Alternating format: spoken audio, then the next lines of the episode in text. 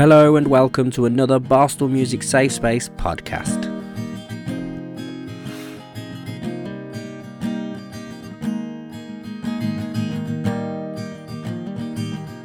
Yes, this is the podcast where we get to know the brilliant unsigned and independent artists from across the UK just creating amazing music. Last week I caught up with the brilliant Scottish-based singer-songwriter Jack Hinks and we discussed everything from the colour of chords to his latest project, which is all about the 5 stages of grief. It was an amazing chat with him. I've been a huge fan of his music. And if you haven't had a chance yet, do go and give it a listen after this one, because this week we are heading a little bit closer to home. I say that as in where I'm from, in Birmingham. And I will be catching up with Michaela Fedeczko from Bristol. She's a great sort of soul singer-songwriter, very much got an amazing voice and a brilliant personality to match as well. I did interview her for the Barstool Music Show not too long ago when she dropped her great track, Who Am I? And we did kind of talk for quite a while on that interview. So I decided when I started up this podcast again, it's a no-brainer to get her back on and finally bring you the full conversation that we can finally have now, because there's no sort of time restraints on it. So yes, if you want a little taste of what Michaela sounds like, she sounds a little bit like this. Please stay the same. Who am I? Who are you? How do we feel and what do we do to make things right? If the world is changing. So yeah, that is her track, Who Am I? It's from her brilliant debut album, Blue Embrace, which is out now. So without further ado, let's get stuck into this week's podcast as I talk all things new album, music, society with the brilliant Michaela Fedeczko. Hello Michaela Fedeczko, I'm so glad you could join me once again to talk. Hi Luke, thanks for having me. No, it's no problem. Well, last time we talked, obviously, it was about your latest single on the radio show, but yeah. I thought it'd be great to kind of get to know you a little bit more, because we did have quite a nice long chat then, but... We did, yeah. I did have great to cut it down. Yeah, sorry about that. No, it's fine. It's just my fault. I just keep asking questions, so I thought I'll bring you onto the podcast series where I can just talk for hours and hours. Yeah, why not? Why not? Amazing. Yeah, so how have you been anyway since we last spoke? I've been good. I think I've, probably just been head down, busy, trying to do all the things that's needed to get the album out in the first place. And then the launch, we did a show. We did a launch show, which was amazing. Was it? So, yeah, I've definitely felt since then, like, totally flat, like, really, like, because I've just been exhausted, but in a good way, obviously. Like an accomplished exhaustion. Yeah, and then just the idea that people think that that's it then. Oh, you've done it then. And you're like, I have got so much to do. My to-do list is so long, you know? Yeah. It's been a bit like that. But I'm, you know, I take these moments every so often to just go, I've done an album. That's an achievement. Enjoy it, you know? Yeah, it's like, I did that. Yeah, exactly. And how's the response been to the album and stuff? It has been, like, just beautiful, I would say. I've had some really lovely comments. The gig itself, I was worried because of COVID, people wouldn't turn up and all the rest of it. And the logistics of organising something like that are, you know, concerning anyway, because you're just like, oh, is everything going to go to plan? And, you know, but on top of that, the idea that people wouldn't come, just nothing to do with the music or whether they like it or not, just because of COVID and their concerns around that. But there was over 70 people, so it was, you know, amazing. And I felt the love, as in there were people in there that I didn't know. There were people in there that were friends of friends or just heard about the gig. And loads of people just literally came up at the end and just kept saying, you know, different token things, but about particular songs, which was really interesting, how they connected with, you know, different songs. Yeah. I've tried to find out which is people's favourite, but I've had absolutely no luck with that, because there's such a... I think it's quite an eclectic album anyway. Yeah. But people are definitely connecting with lots of different songs. So, yeah, it's difficult to pinpoint which is the one, if there was, you know, if there is any. Yeah. So sort of, I mean, if I had to choose it, it would be a very difficult one, because I think they're all so varied enough that it's... You kind of it feels like trying to pick your favourite child. Brilliant. Like, you know, in the back of your head, you've got it, but you don't admit to it, kind of thing. Yeah, that's funny. That's funny. I don't want to get you in trouble or anything. Yeah, no, like that. No, it's fine. It's fine. I officially do not have a favourite child. That is a funny way of putting it. I more have one in the moment. Yeah. I think that's also true about the songs, though. I think people are connecting with them because of things that are going on in their lives and how they interpret my stories. And that probably changes, you know, as well. It probably doesn't just stay with the one song, I imagine. So, yeah, it's been interesting hearing what people got to say about me and my music. Yeah. It's, you know, it's kind of like very exposing. So it's interesting. It's both quite elating but nerve-wracking all at the same time. Yeah, and I think that's why after the launch I was like, whoa, like I've been building up to this in many ways, like, you know, to prepare and to be ready and to, you know, be able to put myself out like that, because it is a very vulnerable thing. And I think people forget that. They just go, oh, you just do it. It's just what you do. You can just do that. I'm like, really? You do not imagine the tears, the sleepless nights. Exactly. And that, you know, all the behind the scenes stuff, all the things that, you know, the little things that make a huge difference, all of that. So oh no, it sounds great. And again, it's a beautiful album that we'll sort of talk more of a bit later on, but I thought it'd be great to kind of get to know you even better. And just sort of, do you want to just kind of just tell us what was your first sort of foray into music, like what got you hooked into music as a calling kind of thing? I think when I get asked this question, it's always a funny one because it's so long ago. So, you know, I guess it's quite a cliche thing to say, but I have, you know, had a passion for singing and music in general for, you know, since I can remember, since I was young. My grandma played the piano and guitar, and that was her profession. So although I didn't, she was like in her 80s by the time I was old enough to really be old enough to learn from her, you know, piano and things. So I never got chance because she had arthritis and various other health issues by then. But her influence definitely, you know, I would say inspired me, just knowing somebody in my family was doing that as a job. And then from a more kind of 90s, being brought up, you know, late 80s, 90s, most of my music taste as a young person was obviously 90s pop, and then soul stuff from my parents and 60s soul stuff as well.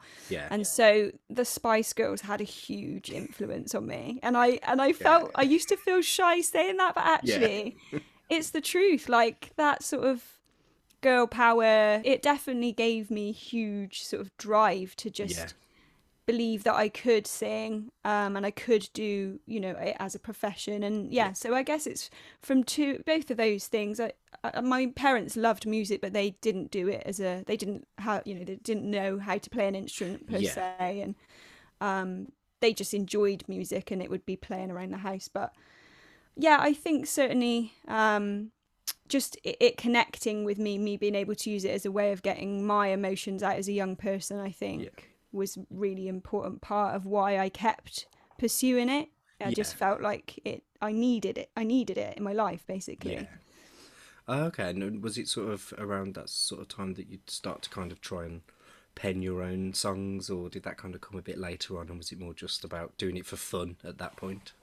Yeah, I think that, so like when I'm thinking back to sort of the Spice Girl era, if you will, that was primary school. So that was, you know, if you ask any of my teachers or people that knew me then, they wouldn't be surprised, I don't think, that I'm doing that now, because it was a strong, like, sort of will to just be like, can I go and perform in assembly, can we do a show, is it possible if I just go round each class and do a little dance and a performance for charity, like any reason to perform. So I think at that stage it was just performing, singing, what, you know, covers of whatever I enjoyed at that time. But as soon as I went to college, after I was at school, I had written some sort of lyrics and things like that. Nothing serious when I was at high school, but definitely when I went to college, 2004, that would have been music college, I started to sort of explore songwriting with the help of tutors and the facilities as well, just having recording studio and things like that. So 3 songs on the album actually have come from that time that I've just, you know, reworked with the band to sound like me now, you know, and have a slightly more mature approach, I guess. But truthfully, those songs still stood up, you know, in terms of being a strong song. So I kept them. I didn't think there was any point in trying to, you know, I hadn't really released a lot of that, so it was worth putting together as a collection, basically. Yeah, and it must have been nice to be able to sort of look back on those songs and see that they still resonated with you as you wrote them, kind of thing. Because sometimes, I think as songwriters, you can sometimes look back and think, okay, I don't really believe that anymore, or I don't really sort of think about that anymore, or, and things like that. And sorry about the dog.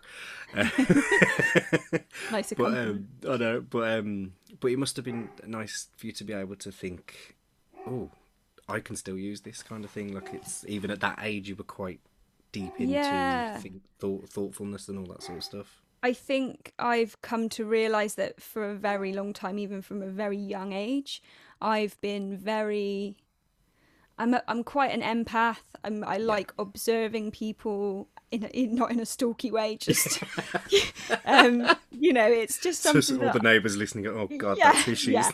I best just clarify that. Hide the telescope. Yeah, I know.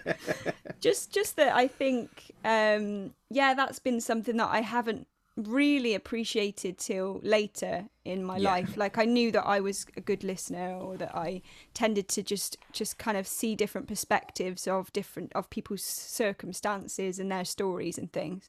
So I think that kind of has come out in my songwriting even from a young age. And actually the way that I ended up writing, I guess, was broad enough that people could interpret it in their own ways, but still was truthful to whatever I wanted to say at that point. And those 3 songs in particular, so it's Nothing, Leave Her Sleeping, and I Needed You to Want Me. Those 3 are the ones that were from that period of time.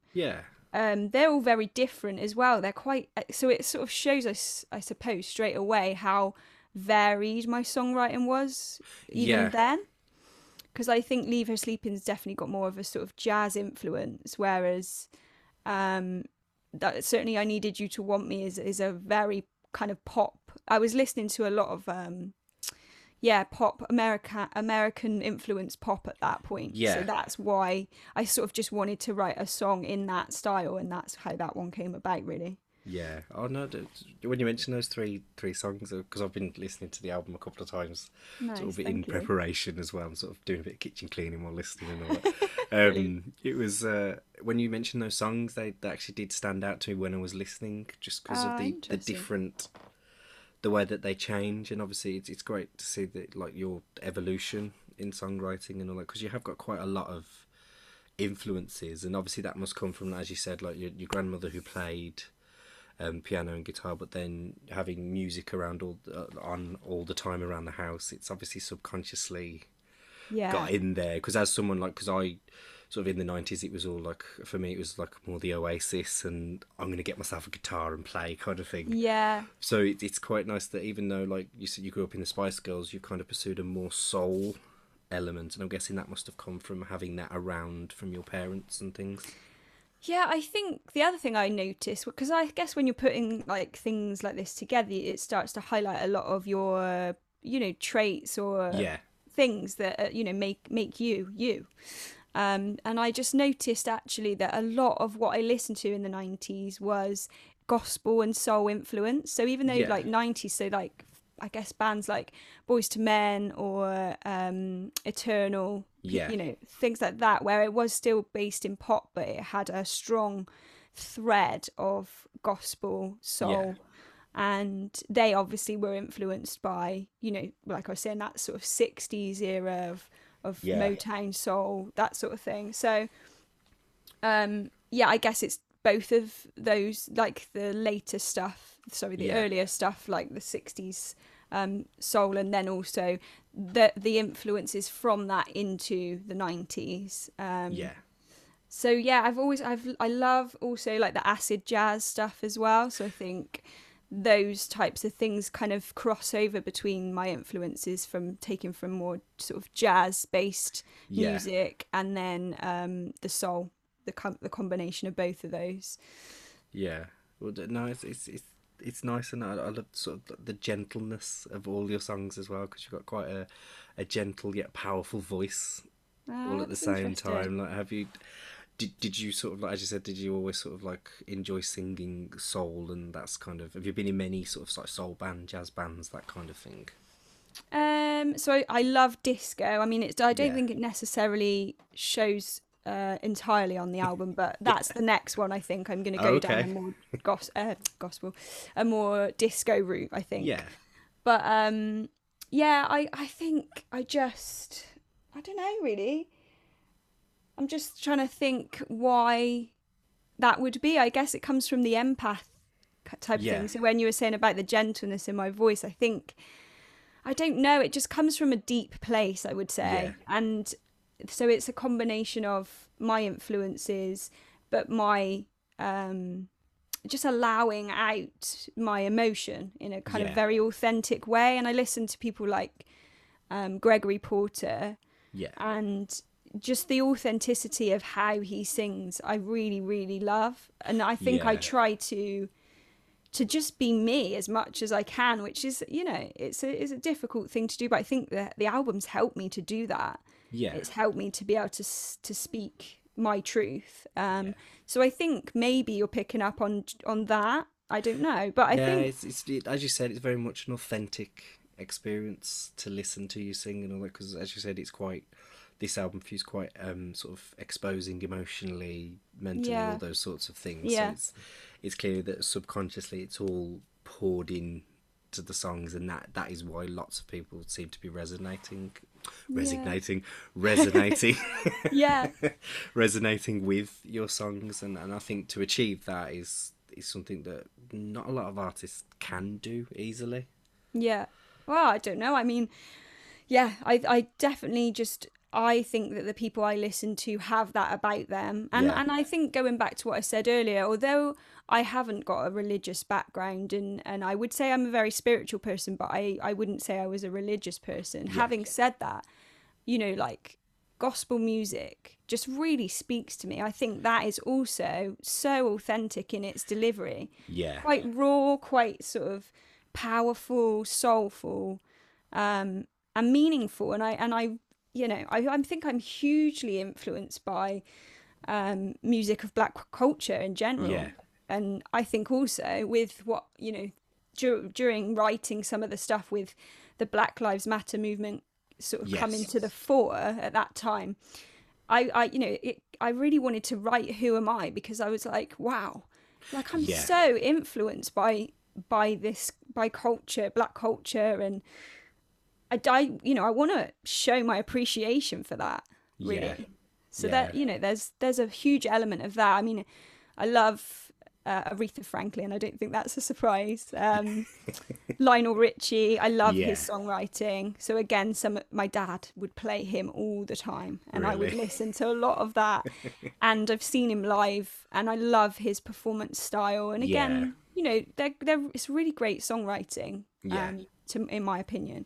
Yeah. So I think, you know, like all of that has come out in my delivery, and whilst, you know, I'm trying to be me, so I don't want to try and sound like Aretha Franklin, because I'm not, let's face it. It's just subconsciously it all feeds in and elevates. Adopting some of that into your own style, into your own way, so that when I sing, it's a version of that. You know, I'm not trying to just copy it, I'm trying to like take it and sort of package it up as my own, in you know, in my own way.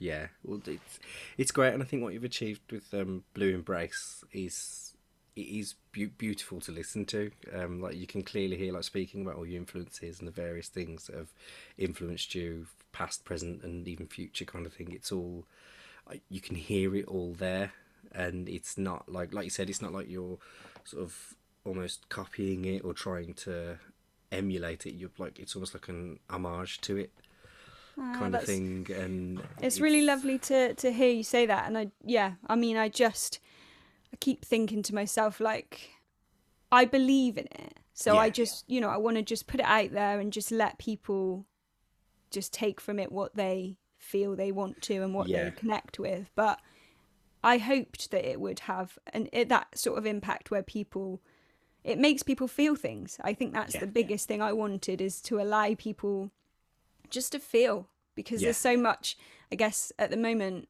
that tries to disconnect us, tries to sort of make us go into our own shell a bit. And it's so important to feel your feelings, you know? Definitely. And I guess the idea, I you know, skipping ahead here to a question you might ask, but the title of the track of the album, Blue Embrace, is the idea of embracing the stuff that's uncomfortable, the stuff that makes us vulnerable and makes us want to retreat and not talk about it. But actually it's really helpful to embrace it, to you know, take it on and look at it and share it, and to get comfort by sharing it with other people. Well, I think you've definitely achieved that, and it is a great album. And was this sort of like a sort of lockdown gave you the opportunity to create the album, or was it always your plan to kind of try and put an album together? I don't know, but I don't think it would have happened if it wasn't for lockdown, if I'm honest. I feel like all of a sudden I had this time which kept me in my own home, in my own space, with, you know, the facility to record, which I was very lucky to have. And then just so many feelings. I literally was like thinking about different tracks on the album, because there's at least 5 tracks I think that were written from the just before the start of the first lockdown onwards. And so, like, I guess with all of us, we felt so many things during that time. And I think that's also when I look at the songs, like, there's a lot of different emotions. I was like, okay, there's grief, there's love, you know, there's desperation and the need to be seen, the injustice and questioning element. And those were things that were going on directly related to the pandemic and to the Black Lives Matter movement and to lots of other injustices that were sort of being thrown up in terms of people's ability to access help in this time, you know, all of that. So, I was like, I think the pandemic, I seized the opportunity to not just sit still and to feel all these feelings and funnel them into something. Kind of thing, Yeah, and I think that's also why, for me, it's a hugely special album, because I feel like I've taken a difficult time and gone, right, I'm going to try and make something beautiful to me out of this. And share that and hope that that helps other people. So I think, because I'm usually doing a lot of other work performance-wise and writing-wise for other people. So most of my time was taken up with that. And there was also an element of me not believing I could do it. And when I was forced into this place of just stopping and standing still, and then also feeling a lot of strong emotion of a varied nature, I was like, right, I don't even know if I sat there and went, I'm going to write an album. I just started writing and I had no content. And I was like, wow, okay, I only need like, my boyfriend's quite good at this, like, well, you've already got 5 songs, so you just need, like, you know, another 5, and then you've got an album. And the more I kept doing that and just kind of focusing on smaller goals, which I think is quite a common thing for any project, I started to move forward, and I started to be like, wow, okay, you know, this is looking likely. And that's when I just threw my caution to the wind, set up a crowdfunder, and was like, okay, well, if there's ever a time, it's now, and I need to just put myself out there. And that, I think the crowdfunding support really, really helped me to allow this to happen. I mean, more than they will ever know. And I think just even in the times where I was like, I can't do this, like, I don't think it's good enough, whatever, I was like, well, I've got all these crowdfunders and they need the album, so I'm going to have to do it. And that really helped me to keep going, I think. Oh, no. So would you say that the whole the process was quite cathartic and helped you kind of deal and, as you said, kind of funnel these emotions that, like, lots of people were feeling at the time into something that sort of helped you survive that time, sort of mentally, kind of thing? Yeah, I think for sure. Like, it's the creative element of recognising a thing, like a feeling, and then not just suppressing it, actually doing something with that. And it takes, I don't know, it just takes a lot of you in both of those scenarios to kind of be resistant to the emotion or to embrace it. And I think the better of the two tends to be to embrace it, because more often than not that provides you with a way forward or something to actually. Well, it kind of closes the book almost on it. Like, you can say I've sort of in some way dealt with this feeling. I've got a physical thing that I can go back to and listen again and think, yes, this is what I think of that thing. So I don't have to worry about it as much anymore. Yeah. And I think also, like, when you explore a feeling in a creative way or not in a creative way, just, you know, in a kind of holistic, looking at it wholly. Yeah. It tells you more than perhaps you believe if you just push it aside. Because if it's, a strong emotion and you push it aside, then potentially it's trying to tell you. I think often our bodies are trying to tell us something. And then to, like, ignore that or push it away, then, you know, potentially you're not allowing yourself to understand it in a way that you can then work with it. Yeah. So I think, you know, for me, certainly I felt a lot of things during the pandemic, and that changed daily, weekly, monthly, you know, based on what was going on. But there was also just a year and a half before that, there was a lot of grief between our family and also in my close friend's family. And so songs like Thinking It Over was like a way of me saying those things. Like, it was a way of me telling essentially my friend's story to help her. And that's weird, because that started off as like, I didn't sit there and think, right, I need to write this song because obviously I feel these emotions. I actually wanted to write a Disney song. Okay. You know, like the classic sort of I know you, like those types of songs. I love. And that's more like the sort of, I guess, slightly jazzier influence. I absolutely adore those sort of classic Disney songs. Yeah. And the way that they sort of elongate phrasing, and it's sort of beautiful melodies. Yeah. I started off in the car, driving around, being like, I've been thinking it over, and like taking those really long phrases and just singing that line in various different ways. And I've got a voice note of that. And then I took that back and then was like, what, you know, I felt like it was me trying to say the things that my friend perhaps couldn't or didn't want to say, because really sadly her mum died very tragically and suddenly. So it was like, between that and also the loss of my boyfriend's mum, which also happened very suddenly, those two things sort of, I took and then I just ran with, and it was very much like a storytelling process through somebody else, like looking at somebody else's stories and then finding a way to say that in a Disney-like way. Isn't that strange? Well, I look forward so to the to hearing you, seeing your name on the next Disney princess film. Thanks. You never know.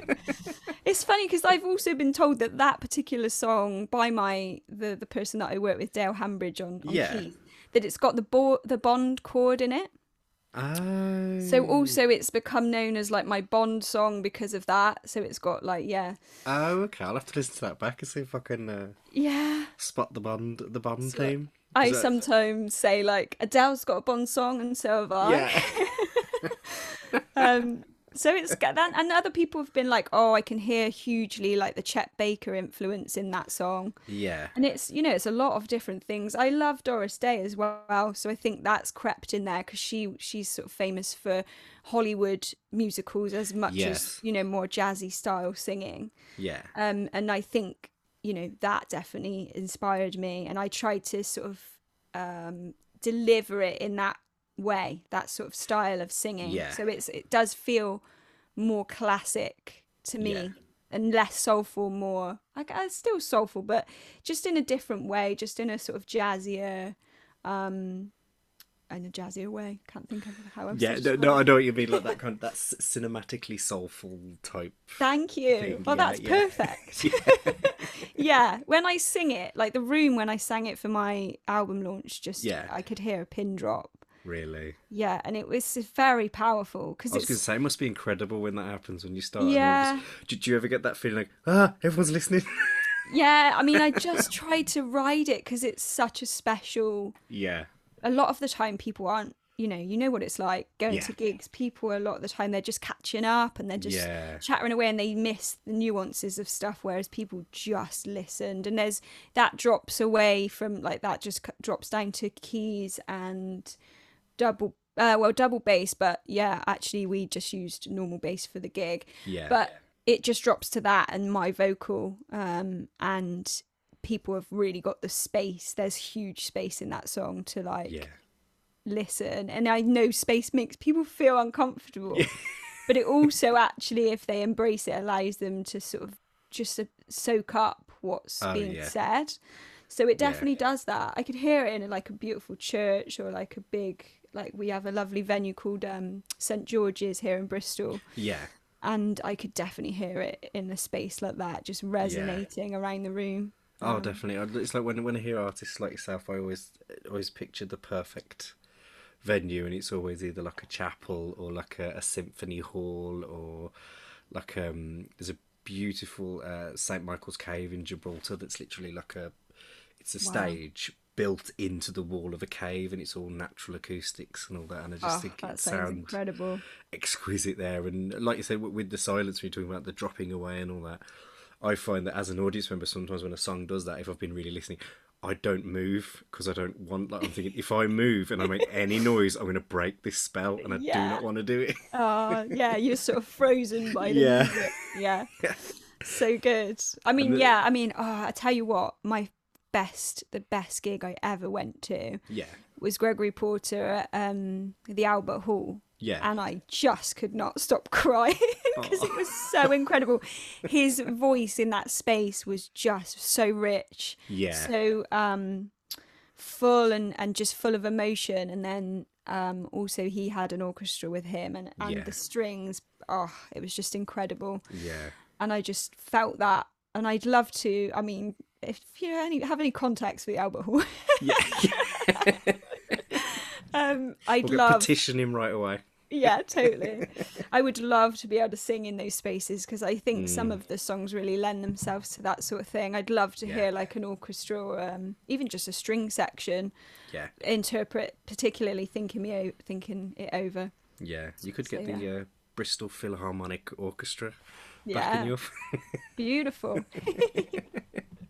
Yes, please. Yeah. You're listening? No. Yeah, totally. Send this direct. Yeah. I'll tag them in it. It's fine.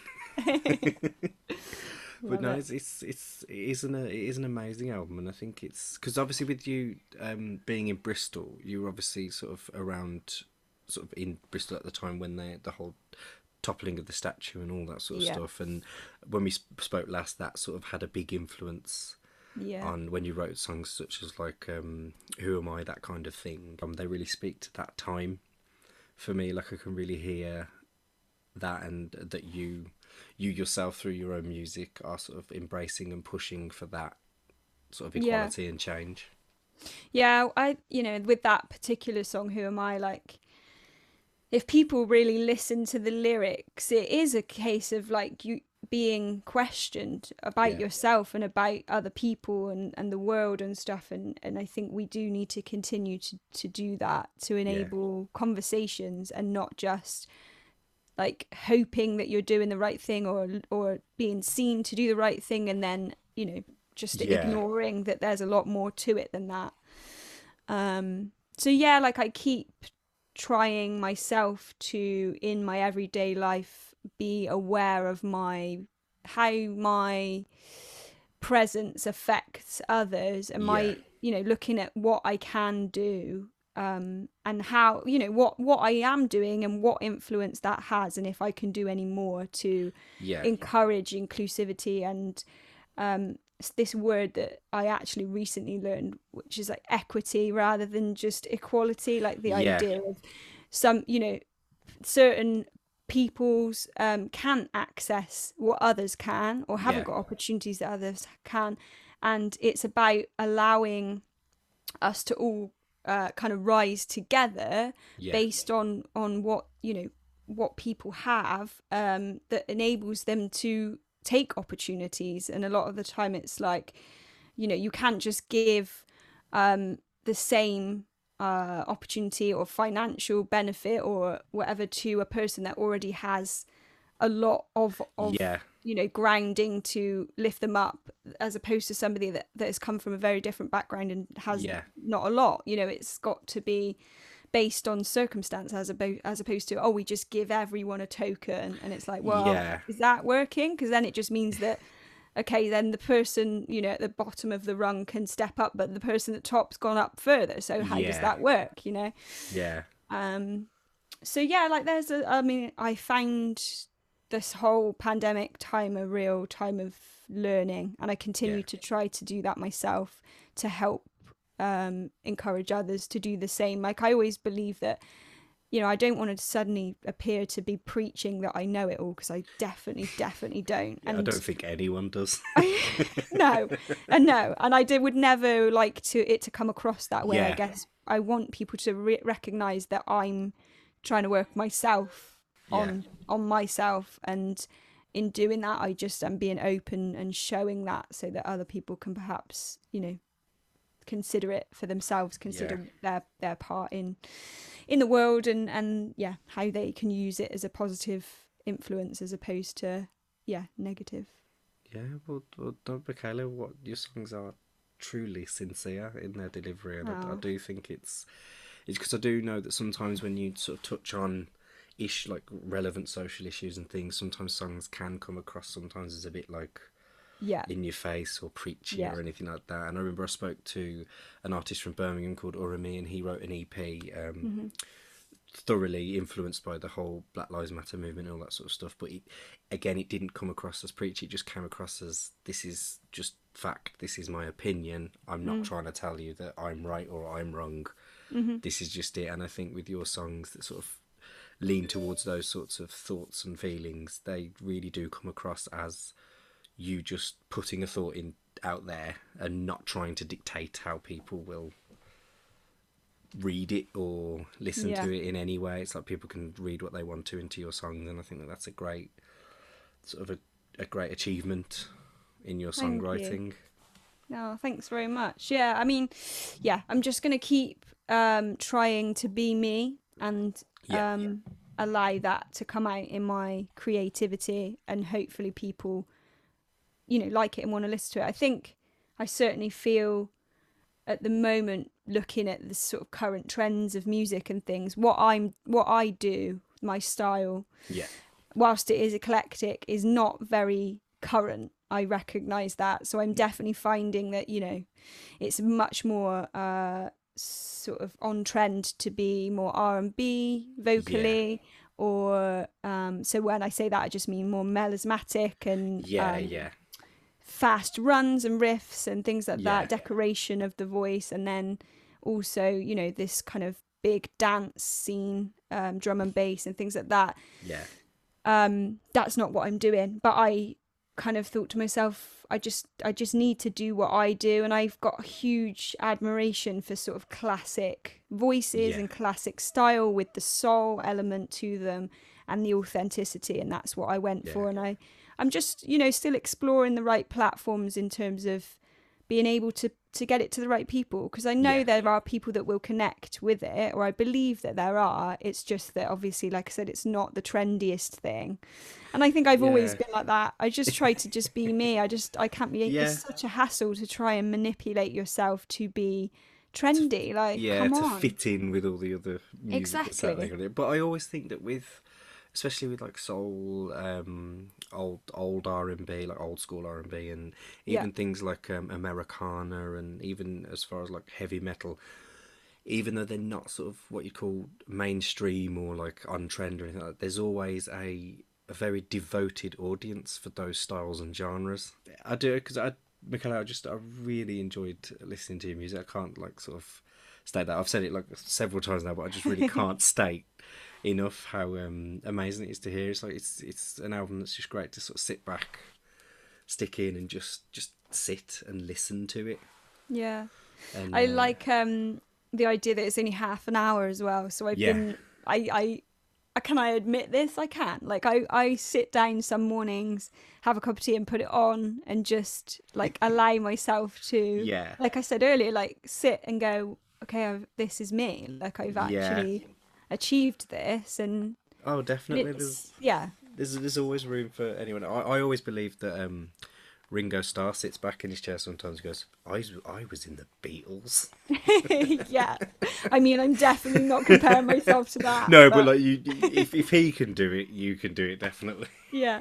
Yeah, definitely. I think it's like you feel a bit sort of embarrassed sometimes saying these things. I think I've said it on my social media and I was just like, no, I'm actually going to just like allow myself to enjoy this achievement definitely. Because I think otherwise we're all very like, you know, just shy or the other way, like pushing it, forcing it on people because you feel like entitled, but actually you are entitled to enjoy your achievement. So I tried to do that because I, you know, goodness knows it's been a long time coming for me. I think I said that in the sleeve notes, like, you know, from me as a young person dreaming of that type of thing, of releasing a body of work that represents me and that I've written myself and you know I've put together with musicians' help. It's you know that, and then like I was saying earlier, like the kind of timeline of writing some of these songs when I was 16 to 18, like it almost feels like it is like a genuine milestone for you. It's like that it is that culmination of with you including 3 songs from back in college days and all that sort of stuff. It does feel like it's sort of like the line is drawn under this part of your journey and you can now get on with the next part kind of thing. Yeah, I definitely want to get out and gig the album more. The launch was incredible and hugely successful and just such a beautiful night of love in the room, which I definitely felt and I took away, and I've got some video footage which eventually I'm hoping to put out, but I just watched little snippets of the raw footage back and just see how many people were like illuminated and just looked so joyous. And so I need that. I need to get out and gig it. I think I spoke to you about maybe coming to Birmingham to do some sort of show. Yeah. And just exploring, you know, the places where I think it would work. Because I think people need, like, it speaks to, hopefully speaks to people, the record itself, but I think seeing it live with the band and feeling the vibrations in the room and the emotion more from a raw sense, I think it's really important for this album. I think I need to be able to do that. So I'm looking at booking some dates next year for sure. And in the meantime, just keeping, you know, plugging it and speaking to people about it so that they can take a listen and see what they think. Yeah, well, Michaela, it's an amazing album. I wish you all the best going forward with it and all the best on your next project. Yeah. I forgot to say, it might be of interest to listeners, but at the moment I'm having people do remixes of some of the tracks. Okay. So I've got a track coming out on the 10th of December, which is a collaboration with a friend of mine who's a really amazing horn player. Okay. So he's done a remix for me, Gary Aylesbrook. And then, other people are currently in the process of picking their favourites and doing remixes. So if anyone is listening and wants to, you know, get in touch with me and potentially look at remixing a track, that would be amazing. So, just putting that out there. Definitely. And I do hope you get lots of response. Thank you. I'd love to hear some of the songs remixed and see what people kind of do with it. It's a way of seeing people's influences, like what they're taking from it, you know, when they listen to the song, like how they then interpret it. I think it's going to be an interesting process. I'm looking forward to putting those out. Yeah, you might get some back. It's like, okay.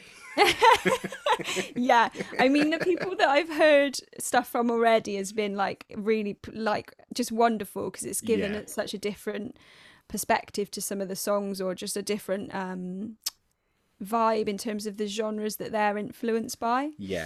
I won't say too much, but listen out, check out my page and Spotify and whatnot, and those will be coming out soon. Brilliant. Well, that leads us nicely into, if people do want to get in touch and sort of keep an eye sort of on your upcoming releases and that, do you want to kind of give everyone your social media handles, so to speak? So at Michaela Music UK is where you'll find me on Instagram, Facebook. And then when you're searching on things like Spotify, Apple Music, all the main streaming platforms, I'm Michaela Fedeczko. So you spell Fedeczko, F-E-D-E-C-Z-K-O. But to be honest, if you just go on Google and type in Michaela Music UK, various things should come up. And obviously the links to all of those things are in my bio on Instagram anyway. Yeah. Brilliant. Well, Michaela, thank you so much for chatting with me again. It's been a pleasure catching up with you. Yeah, no, I've loved it. Thanks so much, Luke. No problem. Brilliant. Well, that's the formal part over with. Yay! Good work.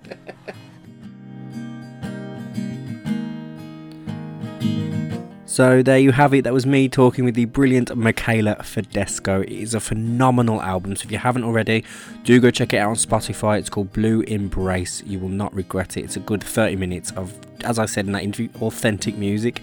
It was a pleasure catching up with Michaela once again. Just brilliant to get inside her mind and just see how sort of what she pours into her music, and hearing all of that makes me appreciate every song on that album even more. So again, thank you, Michaela. Thank you so much for giving up your time to chat with me again. Right, if you would like to go and give her a follow, simply, as she said, just type in Michaela Music UK into Google and everything you need to know will be there. Plus, I'll leave a link in the description to this podcast, which will be probably her link tree or whatever it is, and it will just have everything you need to know there. So please do subscribe if you've enjoyed this podcast. Do go back, listen to Jack Hinks if you kind of want to hear more interviews with more brilliant artists. And please do come back next week, as I'll be speaking to the brilliant Birmingham-based singer-songwriter that is Charlotte Champion, and we'll be discussing everything about her early life in music and sort of what might be coming up next for her in the pipeline. So once again, I've been Luke Knowles. This has been the Barstool Music Safe Space podcast. So until next week, keep safe and hope you enjoy your weekend and whatever you have planned. See you soon.